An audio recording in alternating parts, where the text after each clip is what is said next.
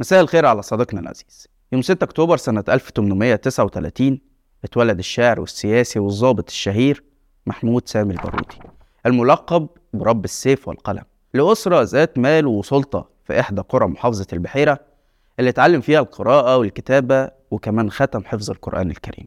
البارودي لما وصل 12 سنة التحق بالمدرسة العسكرية على غرار والده اللي كان بيعمل ضابط برتبة لواء في الجيش المصري عشان يتخرج منها ويسافر لعاصمة الخلافة العثمانية الأستانة اللي هي اسطنبول دلوقتي ويتقن اللغة التركية والفارسية ويتأثر بأدبهم البارودي رجع لمصر في عهد الخديوي إسماعيل وفضل يتنقل في المناصب لحد ما وصل لكاتب سر الخديوي إسماعيل.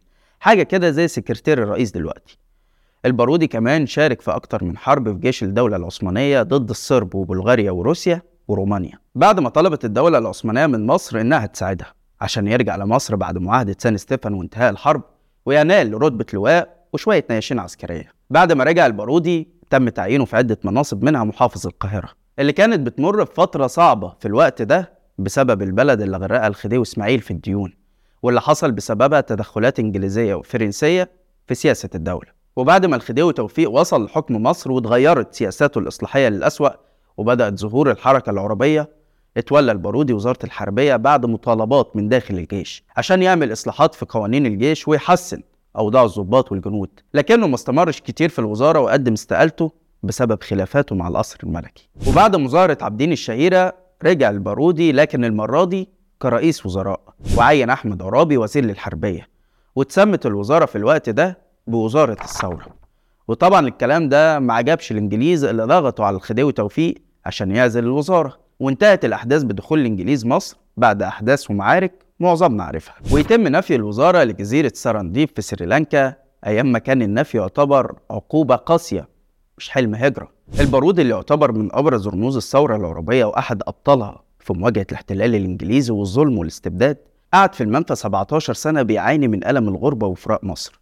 واللي عبر عنها في أشعاره واللي قال فيها أكلف النفس صبرا وهي جازعة والصبر في الحب أعيا كل مشتاق لا في سرنديب لي خل ألوذ به ولا أنيس سوى همي وإطراقي أبيت أرعى نجوم الليل مرتفقا في قنة عز مرقاها على الراقي. وبعد ما البرود اشتد عليه المرض عاد لمصر عشان يتعالج.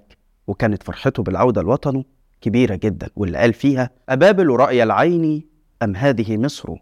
فإني أرى فيها عيونا هي السحر. البارودي بعد ما رجع مصر ترك العمل السياسي وفتح بيته للأدباء والشعراء عشان يموت في بلده زي ما اتمنى سنة 1904 ويدفن في مقابر السيدة عائشة طيب خلصت قصة البارودي الجميلة دي على كده؟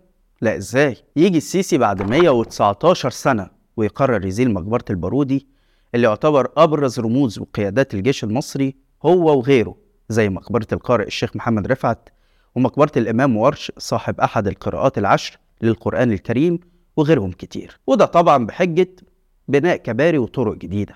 اللي ضايق ناس كتير بقى على ال social media الأيام اللي فاتت إن السيسي في الوقت اللي بيهدم فيه مقابر المسلمين بيرمم ويجدد مقابر اليهود في مصر. وده بعد ما افتتحت جالية يهودية مقابر ليشع ومنشا اللي بتعود لطائفة اسمها اليهود القرائين في البساتين. هتقولي طبعا أكيد عبد الرحمن السيسي بيعمل كده عشان أمه يهودية واسمها مليكة هقول لك مفيش الكلام ده. وما تخليش حد يضحك عليك. ويستغل كرهك أو خلافك مع السيسي فإنك تردد شائعات لا أساس لها من الصحة لأن السيسي مش محتاج شائعات الصراحة هو قايم بالواجب لوحده. طب ليه السيسي بيرمم مقابر اليهود وفي نفس الوقت واخد سياسة حملات الإزالات سواء مقابر تاريخية أو عادية أو حتى البيوت؟ وإيه هي السياسة اللي بيستخدمها وأهدافها؟ وهل هي صح ولا غلط؟ ده اللي هنحاول نعرفه معاكم في حلقة النهاردة. بس قبل ما نبدأ ما تنسوش تشاركوا الحلقة مع أصحابكم وتشتركوا في القناة عشان نعدي ال ألف متابع كمان لو عايزين تدعموا المحتوى اللي بنقدمه اعملوا انتساب في القناة. أنا عبد الرحمن عمر وده برنامج الحكاية.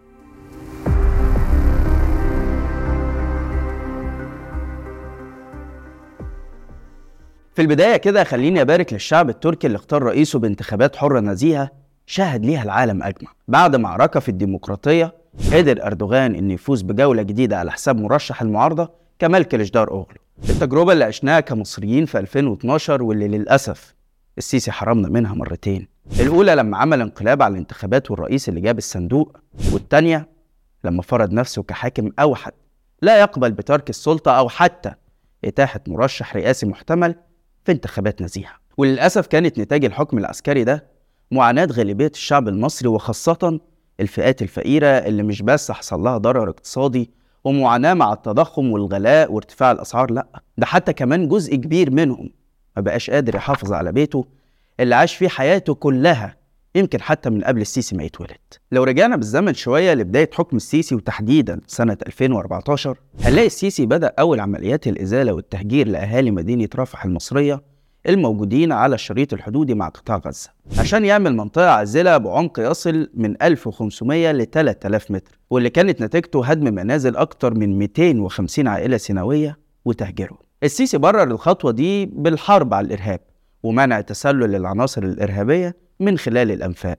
لكن طبعا محللين كتير شافوا إن الخطوة دي جت بناء على طلب إسرائيلي واللي كانت قدمته لمبارك سنة 2004 والهدف الحقيقي منه هو تجديد الحصار على قطاع غزة ومنع تهريب السلاح للمقاومة الفلسطينية عن طريق الأنفاق خصوصا إن السيسي قام بإغراق المنطقة دي بمياه البحر بهدف تدمير الأنفاق.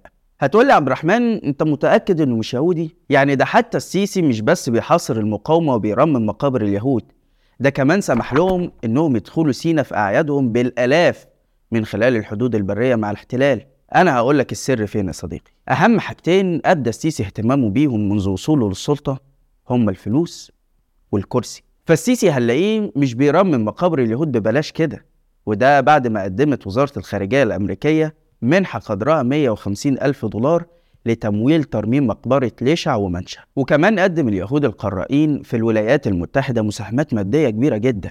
فده مش بس يرممها لهم ده يبني لهم واحدة جديدة لو عايزين. كمان فتح الحدود للسياح الإسرائيليين. ده كان السيسي بيستخدمه كتعويض عن السياحة اللي اتضربت في مصر في الفترة الأخيرة وهم يدخلوا له شوية دولارات ويشغلوه الفنادق برضه. أما بقى بالنسبة للسلطة فالسيسي من أول يوم وصل فيه للحكم وهو دايما بيثبت للغرب وخصوصا أمريكا إن هو الضامن الأول لأمن الاحتلال في مصر. وده عشان يديله دعم غربي في الحكم خصوصا إنه في الأمور السياسية والإقتصادية أثبت فشله. السيسي نفسه وصديقنا العزيز عبر عن حبه واهتمامه بالفلوس من أول يوم ظهر فيه.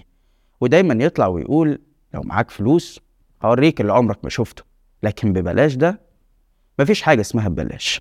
هتدفع؟ هتدفع؟ هوريك اللي ما شفتوش. مادام هتدفع. إنما ببلاش؟ ببلاش ده أنا ما أعرفش حاجة اسمها ببلاش. أنا بكلمكم بجد. وده بيستخدمه مع الكل. يعني حتى في نفس الموضوع بتاع الإزالات كانت سياسة السيسي في الأبنية المخالفة اللي مالية مصر مش الإزالة خالص. ولكن عمل قانون التصالح مقابل مبالغ مالية وقدر يلم منه 27 مليار جنيه لتقنين أوضاع الأبنية دي. يعني الموضوع مش إسرائيليين ولا مصريين. طالما في فلوس وهتدفع يبقى حط ببطنك بطيخة صيفي. وده كان واضح مثلا بعد ما السيسي قابل سلطان البهرة الشيعي حوالي أربع مرات ورمم له الآثار الفاطمية في مصر.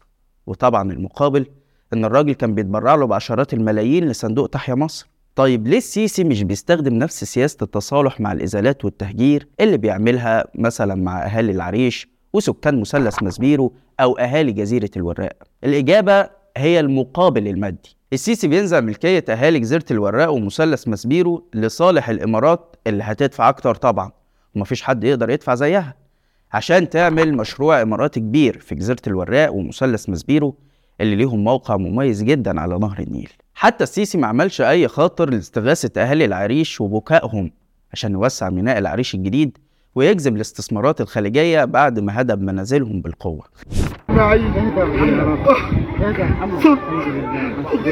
كل الناس اللي حواليك يا محمد حسبي الله. لنا ربنا إن شاء الله ربنا معانا إن شاء صاحب الحق يا عمري وربنا ما هيسيبه ابدا. ربنا مش هيسيبنا ابدا. اهدى محمد. اهدى محمد. استغفر ربنا ما تستسلمش للشيطان. استغفر ربنا استغفر ربنا استغفر ربنا. روح فين بس الزهد ده. كمان عندك السعودية اللي السيسي باع لها جزيرة تيران وصنافير في مقابل المساعدات المادية وتأييده في الانقلاب اللي قام بيه 2013 والأمثلة أكتر من إننا نذكرها في حلقة واحدة. طيب خلينا نرجع بقى لموضوع المقابر التاريخية اللي السيسي بيعمل لها قرارات إزالة رغم رمزية أصحابها عند المصريين. من أجل بناء شوية طرق وكباري. والحقيقة هنا إنها بتنم عن جهل واضح من النظام اللي مش مقدر قيمة المقابر دي والتاريخ بشكل عام. يعني عندك مثلا في معظم دول العالم هنلاقي الدولة بتسخر كل جهودها وتدفع فلوس وتغير مسارات طرق عشان خاطر تحافظ على تاريخها. فمثلا هتلاقي دولة زي الإمارات من كام سنة طورت ورممت مقابر حتى في دبي وعملت جنبها منطقة تراثية عشان خاطر تعمل طفرة تنموية واقتصادية وثقافية. ودولة مثلا زي تركيا هنشوف فيها إزاي بتهتم بالمقابر التاريخية اللي موجودة في أماكن مميزة في قلب إسطنبول. وبدل ما تزيلها وتستفاد من مواقعها المتميزة لا بتستغل ده في جذب السياحة والتعريف بالسلاطين العثمانيين وتاريخهم. ومش بس تركيا والإمارات معظم دول العالم بتعمل كده. لأن ده مش بس بيحفظ تاريخها لأ ده كمان بيكون عنصر جذب كبير للسياح والمهتمين بالتاريخ. يعني كتير من الناس كانت أول مرة تعرف إن الإمام ورش صاحب إحدى القراءات العشر ليه مقبرة موجودة في مصر ومعرفتش ده للأسف غير من خبر إزالتها. النظام المصري يا صديقنا العزيز بيعتمد على فكرة المكسب السريع. يعني لو شفت مين المستفيد من إزالة المقابر التاريخية دي هتلاقيه بشكل مباشر هي شركات الطرق والكباري اللي بتسيطر عليها بشكل كامل الهيئة الهندسية. اللي واخدة معظم تطوير مشاريع الطرق في مصر سواء بشكل مباشر أو غير مباشر. وطبعا مصلحة إنشاء الطرق والكباري دي بتجيب فلوس كتير وما ينفعش تقف. فما فيهاش حاجة يعني لما نشيل كام مقبرة هو الحي يبقى من الميت. ولو الموضوع طلع ترند والناس زالت فخلاص. هنعمل الكوبري يعدي من فوق المقبرة دي. زي ما حصل بالظبط كده مع مقبرة الأديب الكبير طه حسين. بس المهم ما نضيعش مصلحة سيادة اللواء اللي ماسك المشروع. امال إيه؟ العقلية العسكرية اللي بتدير مصر واللي هدفها تحقيق المكسب السريع حتى لو كان على حساب التاريخ دايما بتفضل القوي اللي معاه فلوس على حساب المواطن البسيط وده واضح جدا مش بس في حملات الازالات اللي بتعملها السلطة لأ هنلاقيه كمان موجود بشكل عام يعني مثلا في أزمة هجرة المواهب وقصة لاعب المصارع أحمد بغدودة اللي جاب لمصر ميدالية فضية في بطولة أفريقيا وهروبه لفرنسا بسبب الأزمة المادية وعدم حصوله على مقابل مادي وإهمال البلد ليه. هنلاقي في نفس الوقت الإعلام مسخر قنواته وصحفه علشان يستضيف المصممة غادة والي بعد اتهامات سرقة الأفكار اللي بتلاحقها من المصمم الروسي عشان يبرئها وتطلع تتهم الإخوان والمغرضين في الوقوف وراء الأزمة دي. بغدودة مش أول لاعب يهرب عشان يحاول يلاقي فرصة في بلد تقدر موهبته وتصرف عليها. وطبعا كلنا عارفين قصة محمد الشرباجي لاعب الاسكواش واللي الدنيا اتقلبت عليه بعد ما أعلن لعبه باسم منتخب إنجلترا. ورغم كده صديقنا العزيز مفيش أي حد من الدولة اتحرك أو على الأقل عمل خطوة عشان يمنع المزيد من اللاعبين من الهروب. طبعا النظام في الأزمة دي وعقليته اللي قلت لك عليها شايف إن اللعيبة دي مش بتحقق له أي مكسب مادي ولا بتدخله فلوس. في الوقت اللي هنلاقي دول العالم كله بتجري ورا اللعيبة دي عشان تديها جنسيتها وتسخر لها كل العقبات رغم إنه مش من أبنائها عشان بس يرفع اسمها وعلمها في المحافل الدولية. ويا ريت على أزمة اللاعبين بس. هنلاقي نفس العقلية بتتسبب في هجرة العقول وهروب الأطباء والعلماء والكفاءات اللي في البلد. اللي بقت أقصى أمنية ليها إنها تسيب البلد وتشوف فرصة هجرة. وطبعا الدولة ما عندهاش مانع في ده بالعكس ده بتدعمه كمان. وبتطلب منهم يحولوا لأهلهم فلوس عشان يدخلوا البلد عملة صعبة. الدولة يا صديقي ما بقتش بتتحرك إلا بالترند. يعني السيسي مثلا بعد ما بغدودة طلع ترند هنلاقيه بيطالبه يرجع وهيحقق له مطالبه ويخلي الدولة تهتم بيه. مش بيحل المشكلة نفسها اللي بيعاني منها مئات ويمكن آلاف من أبطالنا الرياضيين. وهو نفس المنهج اللي بتستخدمه في موضوع المقابر بدل ما تشوف حل بشكل عام للأزمة وتهتم بالمقابر وتطورها وتخليها مصدر دخل قومي بنلاقيها بتعمل حلول لحظية.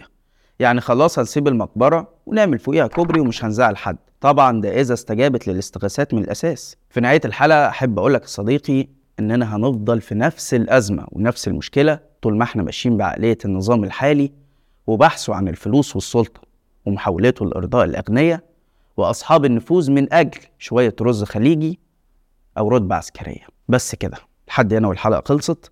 شارك الحلقة لو عجبتك وتابع حساب شباك وحسابي على الإنستجرام هتلاقي اللينك في الوصف. واستنانا كل يوم اتنين وجمعة الساعة 8 بالليل بتوقيت القاهرة في حلقة جديدة من برنامج إيه الحكاية؟ سلام.